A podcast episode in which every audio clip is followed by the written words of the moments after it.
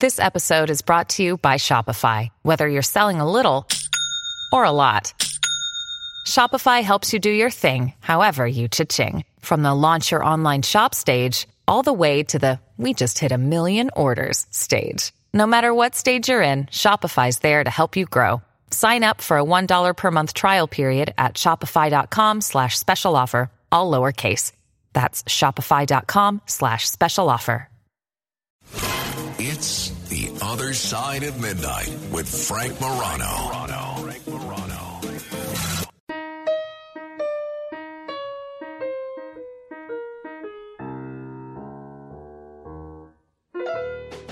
Out of the tree of life, I just picked me a plum. You came along and everything started into hum. Still, it's a real good bet. The best is yet to come. Best is yet to come, and babe, won't that be fine? You think you've seen the sun, but you ain't seen it shine. This, of course, is the dulcet tones of Frank Sinatra. Uh, Frank Sinatra's opening act, and he could have had probably anybody open for him in the world any singer, any comedian, any juggler, any entertainer in any field. Uh, but he chose for years to have his opening act be the one and only Tom Dreesen. Uh, Tom Dreesen is not only one of the great comedians of all time, not only one of the great storytellers of all time, including many a story about Frank Sinatra, but he also is one of the few people in the entertainment business that it seems like almost nobody has a bad word to say about. And uh, he is a legendary stand up comic and the author of a terrific memoir called Still Standing. Kind enough to stay up late with us tonight. Tom, it's great to talk to you again. Thanks, Frank. That was a nice introduction. But I want to explain to your audience you know how you become a legend? All my critics are dead. So. well, there's something to be said for that, Tom. Something to be said for that. I outlived them all. all those who dislike me are gone now. So. That'll do it. Hey, uh, Tom, let me first ask you about um, the story today regarding uh, Jay Leno. Uh, kind of a sad story that Jay Leno was um, hospitalized after a car fire. I think uh, Jay Leno is very well known as a, a, car guy, a guy that loves to tinker with cars, guys that loves to drive all sorts of motor cars, and now he's recovering from some pretty serious burn injuries following a gasoline fire. You have been on the Tonight Show both with Johnny Carson and Jay Leno. I imagine uh, you and Jay, as uh, fellow stand ups, uh, go back. Uh, sometime. I've noticed Jay's reputation among some stand-ups isn't always the greatest. I'm curious what your uh, what your feeling of Jay Leno is in general, and what your interactions uh, with him have been like over the years. Okay, first let me say that I, I talked to uh, uh, as soon as I heard about. it, I was playing in a comedy golf tournament today. You know that we, uh, uh, uh where a bunch of comedians get together, and uh, in fact, Bud Friedman's daughter Zoe started this, and uh, it, it's it's it's to help comedians that are struggling or having a tough time. So when I heard about it, I immediately contacted people that I knew that that knew Jay and, and his secretary and everything, and said, "Get me all the scoop." That he is saying that he's fine, he's okay, he's going to be okay, but he's going to be in the hospital for a week. But Jay always downplays things. He always, even no matter how serious something will get, he'll try to downplay it. So I'm hoping that he's that he's he's fine. You know, uh, he was working on one of the cars. As for people who don't know, Jay might have 400 and something cars in in a couple of hangars, as well as 175 motorcycles and uh, I've I've gone to a tour.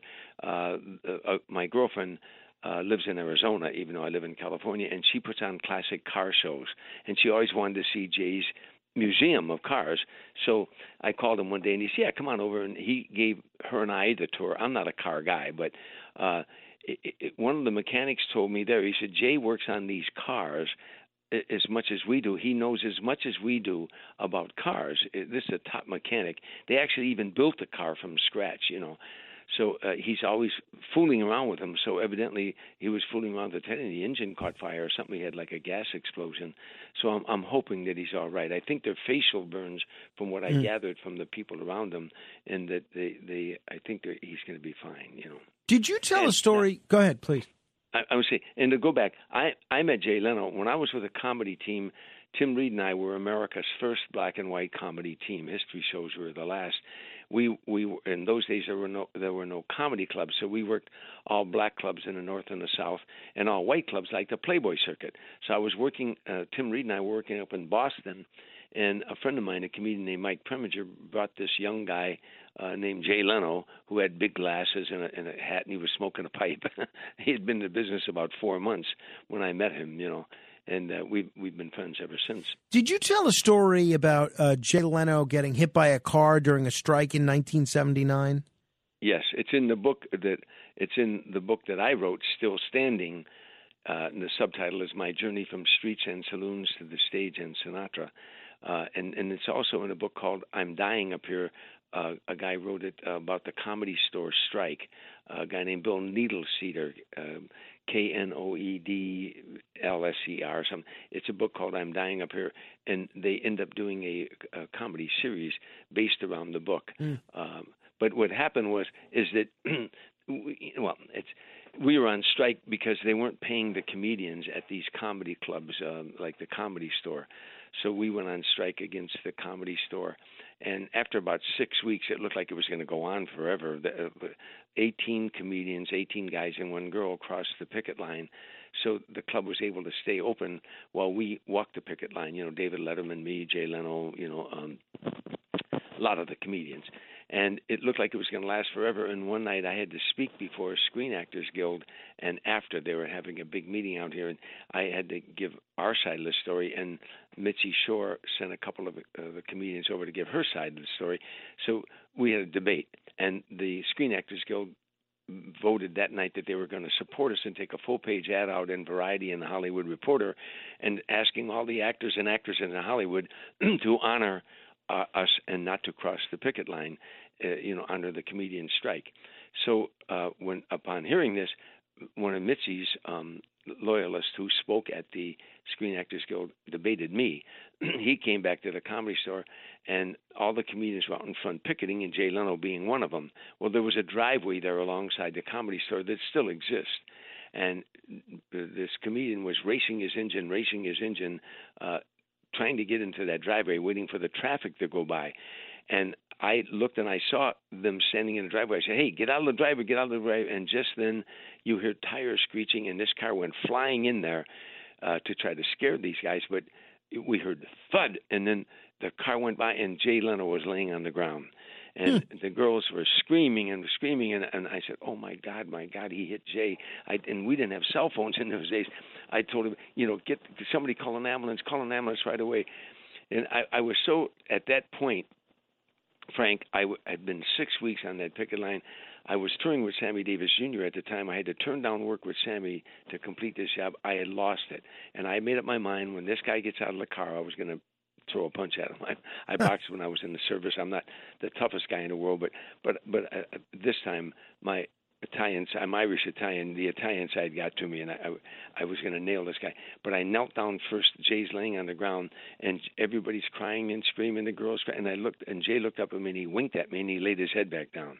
Come to find out, Jay, when the car went by, Jay stepped aside, but he hit it with his hand, and then he fell on the ground but I didn't know that at the time, you know. So now the ambulances come, and and you know, and, and and the guy gets out of the car, and the girls are screaming. He said, "I didn't mean it. I didn't mean it." He runs inside, and and uh, the, and Jay didn't want to go to the hospital now, but there's a, a rule that when the ambulance comes, they can't release you. The hospital has to release you. So they took Jay away in, a, in an ambulance, and uh, and, and the the uh, owner of the comedy store, Mitzi Shore, sent somebody out to get me and said, hmm. "Come on inside, let's settle this strike right now." So. so, uh, hey, Jay's uh, Jay's sacrifice uh, might have actually brought an end to that strike. That's uh, that's pretty great. Um, one of the stories that I covered earlier in the week was some comments from David Zucker, the director of Airplane, who said that the jokes in Airplane, the film Airplane, which was only 42 years old, would not fly today. And he's essentially saying that whatever you want to call it, wokeness, political correctness, is ruining comedy today. Is that something that you agree with as somebody that still performs and is more active than almost any comedian I know? Do you think wokeness is having a deleterious effect on comedy today? Oh, absolutely, and and it's and it's been around for a long time. Lenny Bruce went to jail for it. Mm-hmm. You know, uh, it's it's it, but it's gotten a, a great uh, groundswell now. You know, the far left. It's not. It's not. You know, liberals and conservatives have always been able to get along, and uh, and and they both believe in free speech and dissent. You know, the left doesn't you know um uh it, it, they they just don't and they that's Jerry Seinfeld and uh, Chris Rock won't work college campuses anymore you know um uh, I, I just read this woman, Ann Coulter, graduated from Cornell, and she went back to Cornell to um, speak her alma mater, and they, she had to walk off the stage after seven minutes. They were banging, you know, making noise and everything, and and screaming so that she couldn't speak. This is happening to comedians, you know. Uh, you know, the I, I try to talk to them as much as I can, but sometimes I lose my temper. You know, the the thousands of men and women died so we could have the First Amendment, the right to we right to speak our mind out. We can say whatever we want to say. You you don't have to listen to us. You can turn us off. You can walk out the door. You know, but that's what we have free speech in this country. Uh, the, the the First Amendment. You know, the politically correct police. You know, uh, and we don't know who they are, by the way you know, the woke people. We don't know who they are. We know who the Moose, the Kiwanis, the Elks, the Jaycees, the B'nai B'rith. We know who, uh, you know, we know the Democrats, the Republicans, the Independents. You know, we know who everybody is, but we don't know who they are, and we keep apologizing to them. You know. for and, and once they see to me comedians are the last bastion of freedom of speech you know once they start telling us what we must say we're, their next step is they're telling us what we must, you know, what we must, must think, you know, how we're supposed to think. They're going to tell us what to say and then what to think, and then we might as well become a communist nation, you know. Oh no, it is it really just crazy. I'd say some of that craziness was on display this past weekend on uh, Saturday Night Live, uh, where Dave Chappelle was hosting, and there's a little bit of his monologue where he was talking about the Kanye West situation. I can say anti-Semitic things and Adidas can't drop me. Now what? Adidas immediately.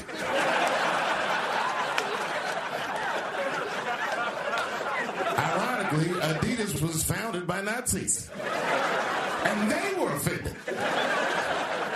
I guess the students passed the teacher. Now, uh, Dave Chappelle did a lot of controversial stuff, and it, I didn't get to watch all of his monologue, but he didn't mention the controversy swir- swirling around his own uh, hosting of Saturday Night Live, where apparently some of the writers on Saturday Night Live actually were either, I don't know if they went through with this, but they were prepared to boycott him because of jokes that he made about trans people in a Netflix special last year. Could you have seen that years ago, Tom, where writers on a comedy show would actually be boycotting um, a comedian because of some jokes that he made in an unrelated stand up special? I mean, I'm sure that you and Tim Reid, as an interracial, early interracial comedy duo, had to deal with your fair share of controversy and your fair share of boycotts. But to have the writers on a show boycott the very show that they're working on because they don't like some of the jokes that a comic has made, is this a new era in comedy? Yeah, Saturday Night Live used to be anti-establishment, and now they have become the establishment. You know, that's you know your late night talk show host. Johnny Carson never got into political material because he he said we're a comedy show. Right. Well, he made fun of everybody, Democrats, Yeah, Republicans, everybody. Late, late night talk show hosts now have become pro- progressive activists. You know, uh, you know, it, it, it, it, it's what they're doing to comedy. I, I have to tell you, I was. Uh, this is my 52nd year of being a stand-up comedian. Wow. And I, I am so glad that I was a comedian in the era, and still am a comedian, but in the era that I was a comedian with some of the greatest comedians of the in the history of America. I wouldn't want to start out being a comedian today. You know, I, I wouldn't want to be a comedian in today's environment. It, it uh, you know, f- for again, you know, you you don't have to listen to us. You don't have to pay to see us. You can turn us off. You can walk out. You can ask for your money back. You know, but you can't tell anybody what they must say, other than you know, fire in a crowded theater. You know, I mean. Uh, it, it just when Tim Reid and I were America's first black and white comedy team, if they would have seen the material we did, they they would run us out of town on a rail. We attacked every stereotype. Me being white, Tim being black. We talked about all the white stereotypes of blacks and all the black stereotypes of whites, and we did made we made jokes about it. Now our whole act wasn't racial, you know, but we did a lot of stuff that had nothing to do with race at all. But the mere fact that we were on stage having a dialogue together, we were doing what America was not doing. You know, all over America in 1969 when we started out, 1970, you know, we were just a few years removed from Martin Luther King being assassinated, Robert Kennedy being assassinated. The Civil Rights Movement uh, Act was signed in 1964. That was, we were just a few years away from that taking off. You know, uh, when, so you know when when we we started out uh, there were riots all over the country there were uh, students were protesting the, the Vietnam War you know? So uh, and all over america they're saying you know what we need? We need more discourse among the races we need more discourse among the races you know what they're saying 40 uh, 52 years later you know what we need more discourse among the races We're talking with Tom Dreesen, uh, a celebrated stand up comedian who has been in show business by his own admission for over half a century. You can check out his website, uh, tomdreesen.com. I also strongly recommend his book, Still Standing. There's a ton of great, uh, a ton of great stories in there. Tom, you uh, referenced your, your comedy duo with Tim Reid. If people haven't seen that or haven't heard that, there's some great clips on, uh, on YouTube which people can take a look at, including this. Let's change this whole setting here. Okay. All right, let's go to 47 and Drexel. 47 and Drexel. Yeah. I'm waiting for a bus. You're going to be another black man. Uh-huh. You're going to come up and start a conversation. Now, I'm waiting for the bus. You're waiting for the bus. Yeah. And I'm a brother. Your brother. Cool now. See, man. Hey, man. You find me. You're going to die of natural causes. Some black guy in a natural going to kill you. It almost seems to me, Tom, that the that comedians today being pressured to shy away from racial humor, it's almost exacerbating racial tensions by uh, kind of pitting different races against one another, rather than have people of different races, be they performers or people in the audience, all being prepared to laugh together. Would you agree with that? Again, I totally agree with that. You know, what when when the, the used to be in comedy, they'd say, well, you know, you can't do jokes about Jewish people unless you're Jewish, and you can't do jokes about black people unless you're black, and you can't do jokes about Italians unless you're an Italian. You know, uh, which is utter nonsense because when the when the Jewish comedian goes on stage and starts talking about his family and his mom and dad, and you say, "Well, I'm not Jewish, but you know, my my parents were like that," you know, and then you see the black guy talking about things about his life, and you say, "You know, I'm not black, but." You know, I did things like that, or my parents are like that. We find out through humor we have so much more in common, you know, and and it, it gets down to the basics, you know, uh, you know. But are, do we have cultural differences? Of course we do. Do we have past history differences? Of course we do.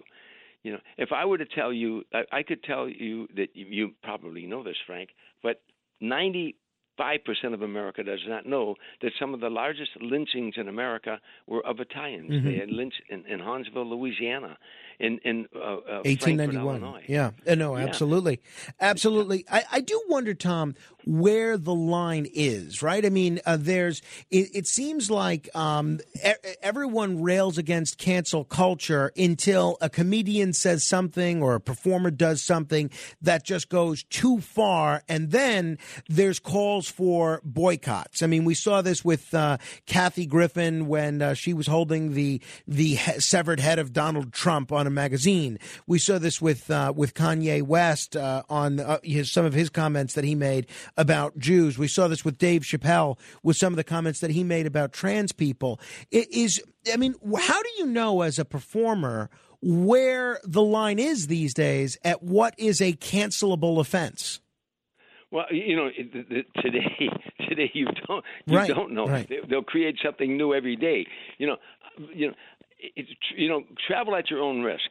You know, if you're going to go into this precarious business of show business, and especially stand-up comedy, I, I don't know how many times I've heard great actors, Gregory Peck, Kirk Douglas, sitting with these guys when I toured with Frank Sinatra, that would say, "I wouldn't be a stand-up comedian." These are brilliant actors, Mm-hmm. uh, singers. Frank Sinatra had the highest regard for stand-up comedians. The highest regard. He he said it time and time again. One time down in Florida, the, the, while we were doing a big show down in Florida, um, that there was a big table of 20 people having dinner, and this woman was, in, you know, the governor's wife was fawning over Frank, saying, you know, I don't know how you do that, how you go out there every night and sing songs. And he looked at, I was at the end of the table. He said, he's got the hardest job in show business.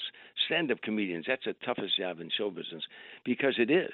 I mean, but you travel at your own risk when you go into this business of stand-up comedy. You know, you have to decide, you know, what kind of comedian you want to be, and then go for it. You know, I personally have always, I just wanted to make everybody laugh. You know, I didn't want to make a, a specific uh, age group or ethnic group laugh. I, I tried to write material that could make grandma and grandpa, mom and dad, and the kids laugh, regardless of their ethnicity. You know, um, that's just what I chose, you know, at, at the time. But if you're going to be controversial, if you're going to go out there and be controversial, then be prepared. You know uh, that there are people. Here's what I say: there are people that won't pay to see you, but they should not boycott, or, or they should not set set up a group to try to get you out of the business. You know, you have the right to say whatever you want to say. You know, in our nation. You know. One of the great uh, one of the great prop comics of all time was Gallagher, who we lost a few days ago. Curious if you could share with folks uh, what interactions you might have had with Gallagher over the years, and what about his humor was so different and so groundbreaking at the time that he started performing.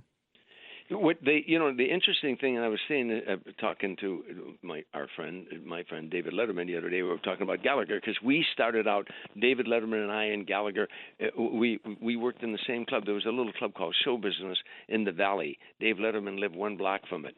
A guy named Murray Langston owned the club. He he later became the unknown comedian and he was uh, an extra on the. I'm not an extra. He was a, a, a, a cast member on the Sonny and Cher show, and he took all of his money and he invested in this club, and in it was Gallagher. You know, Gallagher was one of the guys that was working there. Now, Gallagher, Leo Gallagher was his name. He was one of the brightest stand-up comedians I ever met. He could write material that was clever and unique, and it was brilliant, and yet when he died, his obituary said the comedian who smashed watermelons.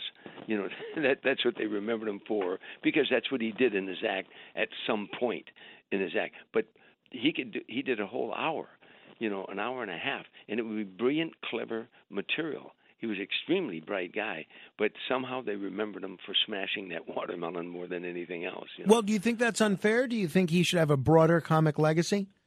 It, it, again, the, the, the, that's the risk he took. Mm-hmm. When you are going to when you're going to do something like that, you might get a, a hook. Sometimes a hook in comedy is really good. You know, if you can come up with a hook, Rodney, I get no respect. We say, oh, Rodney Dangerfield. Can we talk? Oh, that's Joan Rivers.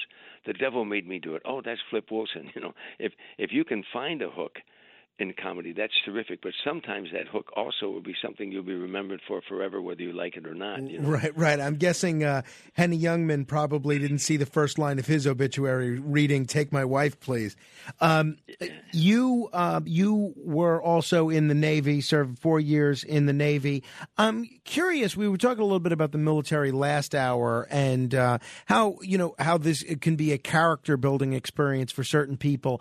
How did you find that humor served you in the military? Did it help you get through some tough times? Yes, it did. And, and, and by the way, I had no idea that I was ever going to be a comedian at that time. You know, I spent four years in the Navy, and I served nine months in a Marine Corps unit called NEGDF, Naval Emergency Ground Defense Force. We were trained at Quonset Point, Rhode Island.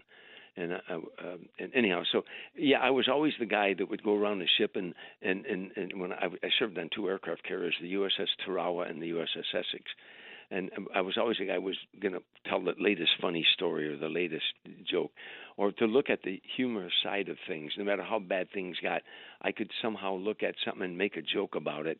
Uh, and and I didn't know at the time what I was doing, but today I realize through all the research and everything that's done about humor, how humor is healing, and how laughter, when a human being laughs, first of all, when you laugh at a comedian or you're laughing at some situation, your the brain can't think of two thoughts at the same time. So it's a psychological deterrent. You know, when you're when you're laughing at a comedian, you're not thinking your problems.